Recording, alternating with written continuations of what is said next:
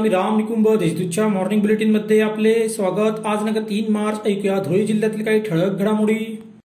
गुजरात राज्यातून होणारी गुटख्याची तस्करी पिंपनेर पोलिसांनी रोखली. पिकअप आणि कारसह एकोणचाळीस लाखांचा मुद्देमाल जप्त करण्यात आला. या प्रकरणी धुळ्यातील दोघांना ताब्यात घेण्यात आले. तर चार जण फरार झाले आहेत. मंगळवारी रात्री ही कारवाई करण्यात आली.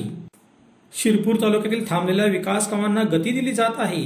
तालुका दळणवळणाच्या दृष्टीने विकसित करून सुजलाम सुफलाम करण्याचा मानस आहे असे प्रतिपादन जीपचे अध्यक्ष डॉक्टर तुषार रंदे यांनी केले. मुख्यमंत्री ग्राम सडक योजनेतून कुंभीपाडा फाटा ते वासर्डी चांद सूर्या रस्त्यावर मोठ्या पुलाचे भूमिपूजन करण्यात आले. यावेळी ते बोलत होते. धुळे शहरातील ऐंशी फुटी रोडवर जलवाहिनीला गळती लागल्याने पाण्याची नासाडी होत आहे. त्यामुळे जलवाहिनी दुरुस्तीचे काम हाती घेण्यात आले आहे. म्हणून दिनांक तीन मार्च रोजी एक दिवस पाणी पुरवठा उशिराने होईल. नागरिकांनी महापालिकेला सहकार्य करावे असे आवाहन मनपा प्रशासनाने केले आहे. राज्यातील पाणी गुणवत्ता तपासणी प्रयोगशाळा बंद होण्याच्या मार्गावर आहे. त्यामुळे महाराष्ट्र राज्य पाणी गुणवत्ता तपासणी प्रयोगशाळा कंत्राटी कर्मचारी संघटनेतर्फे जिल्हाधिकारी कार्यालयासमोर निदर्शने करण्यात आली. पिण्याच्या पाण्याची गुणवत्ता तपासणी न झाल्यास सात रोगांचा प्रादुर्भाव वाढण्याची शक्यता नाकारता येऊ शकत नाही असे संघटनेने दिलेल्या निवेदनात म्हटले आहे.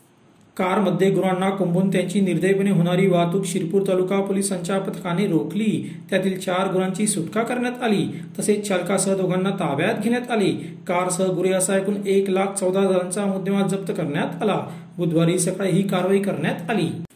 समाजातील तरुणांनी शिक्षणाची कास धरावी. अज्ञानामुळे समाजाचे शोषण होते. महाभारतातही द्रोणाचार्यांनी वीर एकलव्यांचा अंगठा मागून त्याची वीरता कमी करण्याचा डाव यशस्वी केला असे विचार सत्यशोधक डोंगर बागुल यांनी व्यक्त केले. पिंपळनेर येथे वीर एकलव्य जयंती साजरी करण्यात आली.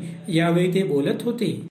अशा त्याच्या ठळक घडामोडी सविस्तर बातम्यांसाठी वाचत रहा दैनिक देशदूत. व ताज्या बातम्यांसाठी भेट that W W W dot Deshdoot dot संकेतस्थळाला. धन्यवाद.